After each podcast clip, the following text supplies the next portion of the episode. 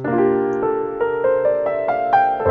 大家好，我是 Joyce，欢迎来到当冲 J 群赢家第一次的播出。那当冲 J 群赢家呢，它是由 FB 社团当冲一群赢家做一个延伸而来的 Podcast。那我们是一群爱好当冲的交易者。那有些人赚钱，有些人赔钱。那一开始呢，其实是由呃我们的大家长当冲一群赢家的版主 Eddie，那来创立这样子的一个社团，希望能够分享很多交易上面大家的心态啦，或者是赔钱的、赚钱的，那一些酸甜苦辣都可以在这样子的一个社团里面彼此分享、彼此打气。那我们第一集呢，就来邀请 Eddie 来分享他在交易上面的一些心路历程。欢迎 Eddie。Hello，大家好，我是 AD。很开心能够有机会哦，在第一集就邀请到 AD 来陪我们一起来了解一下，就是在当冲的路上可能会，比方说遇到的问题啊，或者是可能有的一些很快乐的事情哦。那 AD，你从就是你在交易上面，你做当冲大概多久了？认真算起来，我是民国九十一年进入市场的，对，那那个时候就是。开始当营业员，对。民国九十一年，所以就是大概接近二十二零零二年。二零零二年，所以是从营业员开始。是。那所以本来就是想说自己会去当营业员，学校学的吗？呃，不是耶，我学的是新闻传播的。新闻传播。嗯。所以你本来是要去当记者。呃，对。媒体。我我曾经在读书的时候在公电视台工作了三年。那后来为什么会去当营业员？就后来发现自己的个性还有就是表达能力各方面好像不是很适合做记者，所以刚好家人有在做股票，就觉得哎对这个还蛮有兴趣的，就试着接触。Okay. 所以你是从零开始学习的，因为当营业员需要懂很多金融商品，不是吗？呃，那个时候就很单纯的就是你只要有一张营业员跟证券。跟期货的执照，嗯，对，就可以入行了。那所以你要去考那个执照喽？哎，是的。哦，所以所以你去考了那个执照？嗯，就是花了大概三四个月看书。你看书就可以去考试哦？没有去补习什么的？呃，还好，因为它都是考古题，所以你只要基本上买它的那个测验的书籍来看，嗯，然后大概理解一些它的。呃，金融的概念的话，基本基本上不难考上。所以你就考上了之后，就踏入了这个金融的领域。对，是。那后来营业员做了多久？营业员一直到民国二零零二到二零一三。十一年。是的。所以你当了十一年的营业员。是。当营业员的过程当中，应该看到很多大赚钱、大赔钱的故事啊。还蛮多的，就是认识了很多金融整个金融市场上面的一些赢家，但是也有看到很多人起起落落。嗯，对。那那个时候当营业员，怎么会想要自己出来交易？因为我在二零零八年金融海啸的时候，嗯，曾经亏损了大概接近六百万。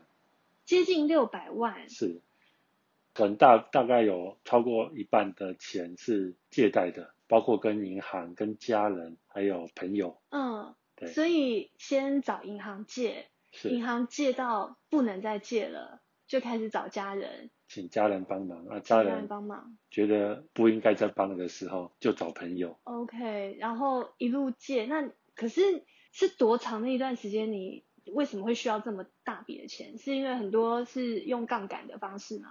对对，因为那时候其实没有一个停损的概念。那买的股票很多都是用融资买进的，那融资有一个就是维持率的那个规则嘛，就是当你跌到一个程度的时候，它就必须要你补钱。那如果你不补，你就可能就是必须再买股票，让那个维持率能撑住。那我的想法就是，我只要再多买的话，你涨弹起来，类似摊平的概念，所以就是只要它一直跌，我就一直买。但是买到其实后面是已经买不下手了，那。用补钱的方式，但是其实那个下跌的速度，可能如果有遇过的人才会了解，其实那个很多当时的股价已经不是腰斩，几乎是跌个七八成、九成的都有。就是金融海啸那一段。金融海啸那一段，就是从二零零八年底到二零零九。大概半年多的时间。所以等于你半年多的时间，然后你就呃还不到半年。其实我的股票那时候全部出清的时间还不是在最低点。所以你是因为没钱再继续？对。不是因为你觉得我该停损了？不是。然后，所以你在半年当中，你从零负债变成负背了六百万的债。呃，没有到六百万，六百万是我的亏损金额。OK，对，大概大概三百万吧。本来有三百万，然后我自己本身大概有两百万了。本身有两百万，对，然后那两百万拿去投资，结果全部都不见了。对、嗯，然后去借钱，嗯，然后借到的钱又不见了。那最后你拿回多少钱？在我卖掉所有股票的当天，只拿回了三万多块。三万多块。是。因为是融资的，所以他会扣掉你的借贷金额，所以才会金额这么少。可是表示你拿回这三万块，然后你剩下你背了一大堆的债。是。那怎么办？你那时候在想什么？呃，就是我曾经有一个月不吃不喝，瘦了九公斤。后来，但是还是想想，钱还是要还，所以我就想，除了自己本身工作的固定薪水之外，还是一定要有其他的收入。那我那时候想说，既然我是在我的工作是营业员，那我的我是在这边把钱输掉的，我一定要还是要只能从这个地方赚回来。但是因为其实我没有本钱，我的想法就是唯有当冲是有办法，可能可以让我每天从这里赚到钱的方一个方法。所以是有点像是你在没有办法当中想出来的办法。是。就是。所谓传说中的无本当冲，无本当冲，对。OK，所以你从无本当冲开始，那可是讲直白一点，这样你的绩效蛮差的诶，前面赔那么多钱，那你是怎么有把握说，那我做当冲我一定会赚钱？其实那个时候的交易成本跟现在比，其实非常非常高，因为那时候的手续费大概都是在四折到五折，没有像现在大家都这么低。嗯，再来就是对，然后交易税也没有减半，然后因为你那个时候是资券当中还有一个融券费，所以其实的整体交易成本跟现在比起来是高非常多的，大概几乎是我大概算过大概是两倍多，所以那时候呃整体市场的交易量也少，一天大概日均量大概就是七八百，加上柜可能不到一千，大概顶多一千这样子。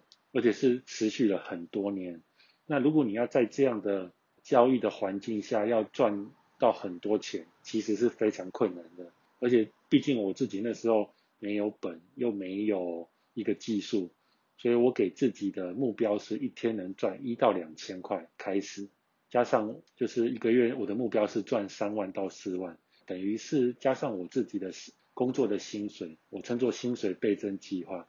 来，然后只要我有办法达到的话，我觉得要还把这些负债还完是就是很有机会的。所以在这么高的成本里面，一天一两千块，老实说也不容易耶。在当时的环境真的不容易。对啊，对，那你那时候不会担心你没有钱交割吗？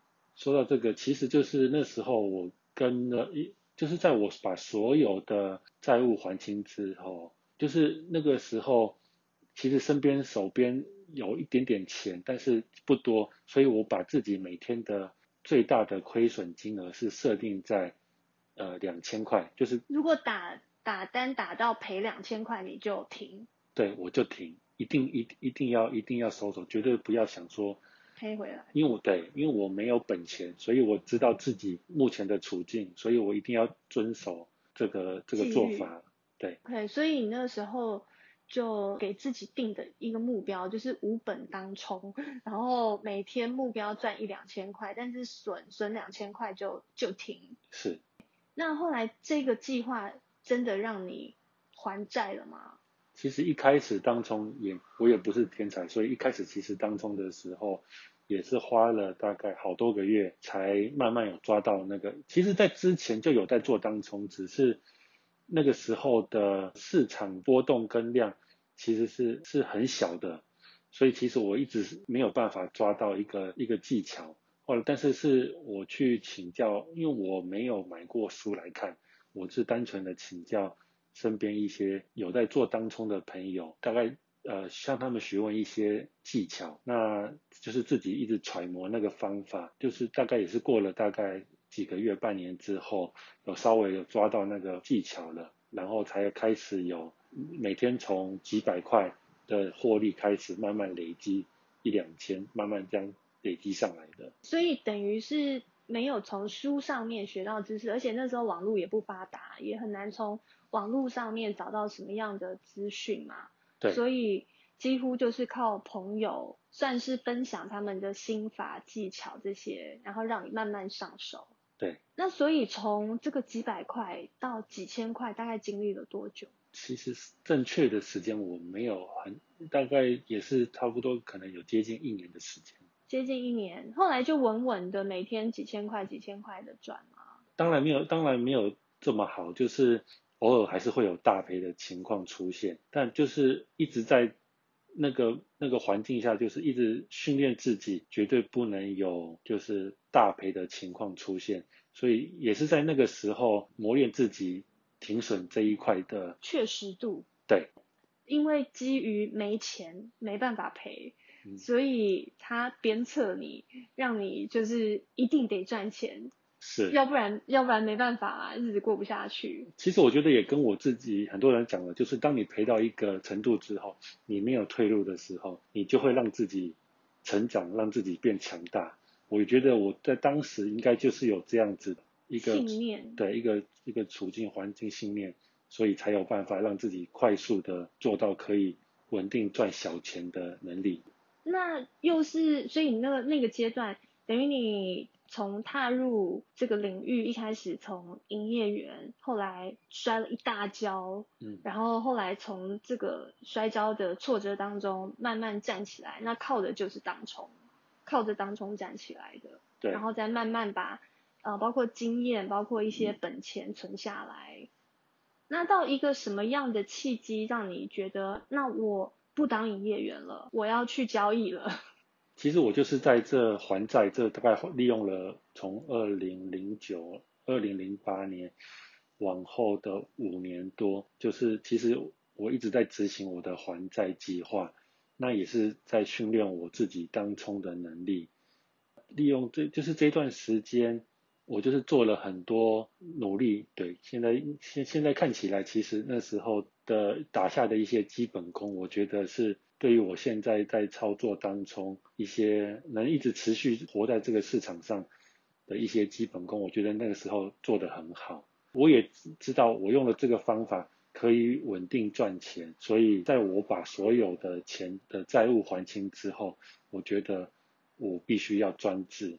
我才有办法赚更多钱，所以那时候吸收了很多养分，然后这些养分让你到一个状态里面是你是可以稳定获利的，是，对。然后因为当营业员很忙啊，每天开盘之后那个单要改要干嘛要这个那个，所以它其实干扰了你可以赚更多钱的机会。也许是这样，因为其实到后期的时候我就已经有这个信念，是我一定要专职。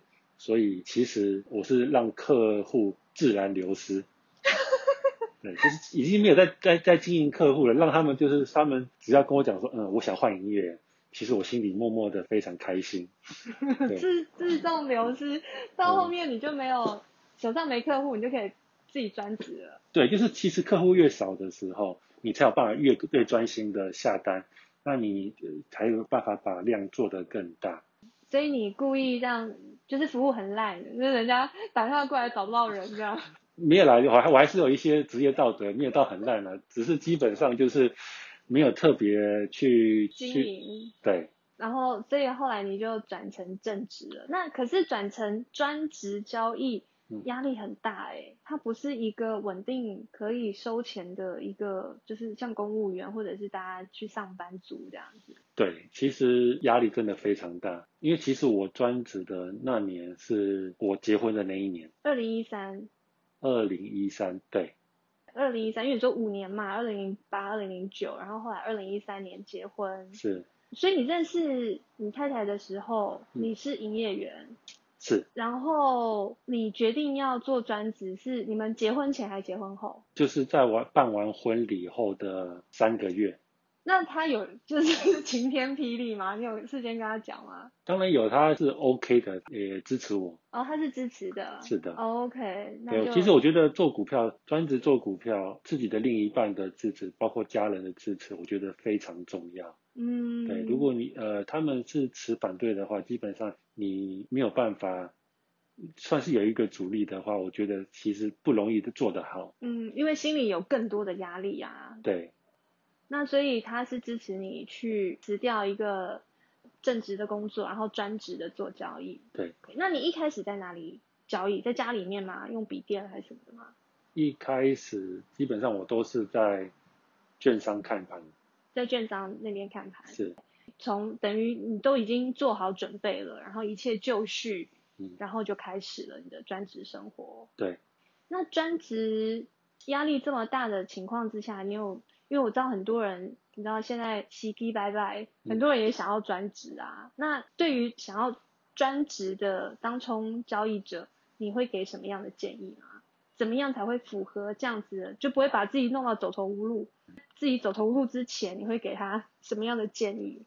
其实以我本身当初专职的条件，我是非常不建议大家模仿效仿，因为其实我那时候就是。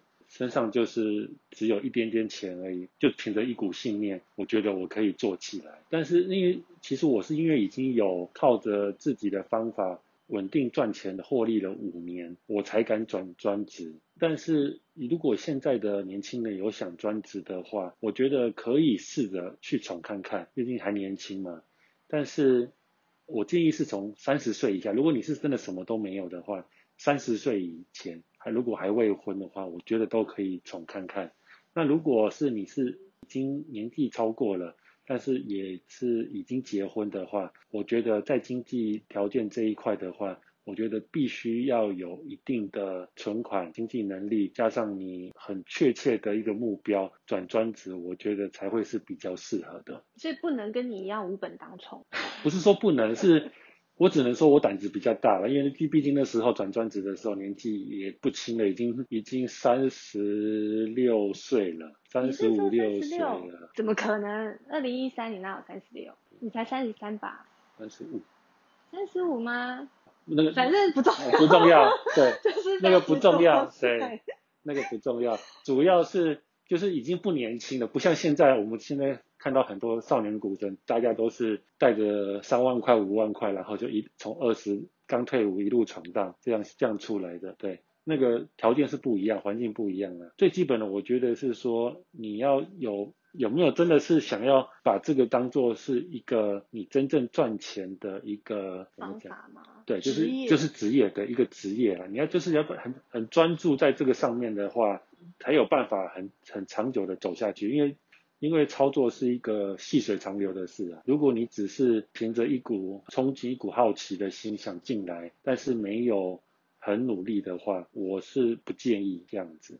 要怎么努力？就是譬如说是前一天做功课，或者是一直看线图，或者是怎么样？他要就是如果有人想要努力，他要怎么个努力？关于努力这一块，我我老实说。我只有，我从来，第一，我从来没有买过书看。第二，我的努力是一直交易，不停的交易，从交易里面去获得经验，获得自己赚钱的工具，一直去磨出来的。这是我的努力的方式。因为所以你的老师就是市场。对，是，对。嗯，然后你也没有去跟过什么开课的老师的课程啊？或者是订阅什么软体啊，等等等等，就是很多人会觉得我要有好的工具，或者是我要先学习一些知识，这些你都没有，你就是土法炼钢，让市场成为你的老师。对，说真的，这将近二十年，我进进入市场接近二十年，我从来没有花钱去上过任何的课，没有花钱去买过任何股票相关的书。是直到今年我才有去订阅一某个对于极限运动的 老师的 PP 嗯嗯，OK，那个也是我们很推荐，我也有订。所以等于你是真枪实弹就在市场里面，不能说横冲直撞，因为毕竟你也撞撞出了一笔财富。嗯，但是你就是把市场当做你的老师，在这个过程当中，在每一笔交易当中学习。所以呃，应该是说你前面不做功课，但是你后面会检讨吧？要不然他怎么当你的老师？会，我会就是呃，应该是说在初期的时候，我还蛮用功的，就是会针对自己的亏损的部分，主要是针对亏损的部分做检讨。嗯，对，因为亏损，因为赚钱的话，可能也许你我赚钱的部分应该是说，我会去找出有没有相同的一个模式。对，那如果有的话。那再来就是要检讨你的亏损的部分，有没有跟这些赚钱的这些这些单子是不是有一样？所以你在自己的交易当中，你去找一个 SOP 的概念，去找一个模式，嗯、类似的模式发生的时候，你如果哦，就像那个越大常常讲的一个情境，嗯、这个情境出现的时候。然后做一个什么什么样的对应的措施，对应的反应，大概是这个概念嘛？对，所以我是建议新手绝对不要去做模拟单，因为模拟单对于你的操作是没有任何帮助的。如果你是一个新手，你只是想要了解如何下单，怎么买进卖出，或者是说了解一下界面，下单的界面，我觉得下模拟单 OK。但是如果你想要获得市场的经验，获得赚钱的方法的话，模拟单是绝对没有效果的，因为它毕竟不是用真枪实弹、真金白银在市场上跟人家打拼的，那个是完全没有感觉的，所以我完全不建议大家用模拟单下单。嗯，用真枪实弹，就算下小单也可以。可以对，就算你下再小，嗯、一张两张低价股，你去试，你可以去买进之后去观察市场五档的变化啦，或者是走势啦，或者是各方面的，就是你可以用一点小钱去观察，你不管输赢，你才会有感觉。嗯，对你才是在当冲这一块是真正有帮助的。所以我们今天听到了 AD 的分享，就是。他在一个相对绝境的一个状态里面，然后靠着当冲的方式，每天帮自己加一点点薪水。那时候应该也不贪心嘛，就是一两千块，然后让自己有一个还债计划。那到后来相对比较稳定了，对自己其实也够了解了，就是我有那个能力，加上家人的支持，所以最后走向了专职这一条路。那一直到现在。最后一个问题哦，是当初怎么会想要成立一个社团，当冲一群赢家？对，就是基于什么样的一个发想？呃，关于社团，这是一个，就是我们私底下有一个也是当冲的赖群，对，它算是这个赖群的延伸。因为这个群里面是我大概创立了三年多，是一群跟着我们一起做当冲的好友战友。那因为我觉得我想帮助一些就是在当冲上面这一块还没有稳定获利或是曾经跌倒的人。那我觉得在赖群的方式，毕竟能可以接面对接触的人毕竟是少数。那社团的话，可以把一些可以接触的人是来自四面八方。那可以把我一些自己想表达的一些理念或者是想法，通通写在上面，让想看的人可以学习。OK，就是成为一个大家可以学习分享的平台，对，一个管道。是，嗯，因为后来到现在，社团也有一万五千多个人了。嗯，对，那也包括有很多。其实有很多高手来分享，然后很多可能新手发问问题。那在上面会看到，呃，有一些人他们每天可能会分享他自己今天的对账单，就是让算是一个自我检视的方式。然后甚至有一些高手或者是其他的一些同好者，他在下面可能给予一些建议，就是一个交流，一个互动。然后可能让彼此可以得到更多的帮助。好，那今天非常谢谢 Adi 的时间。今天了解到他从过去的这么长一段时间，二十年左右，然后在这个市场当中，然后也让市场成为他的老师。那今天呢，我们大赢家的分享大概到这边。那后续呢，我们也会呃访问其他的一些呃市场上的赢家。那希望大家能够记得要订阅，然后要继续支持哦。谢谢各位，晚安，拜拜。谢谢。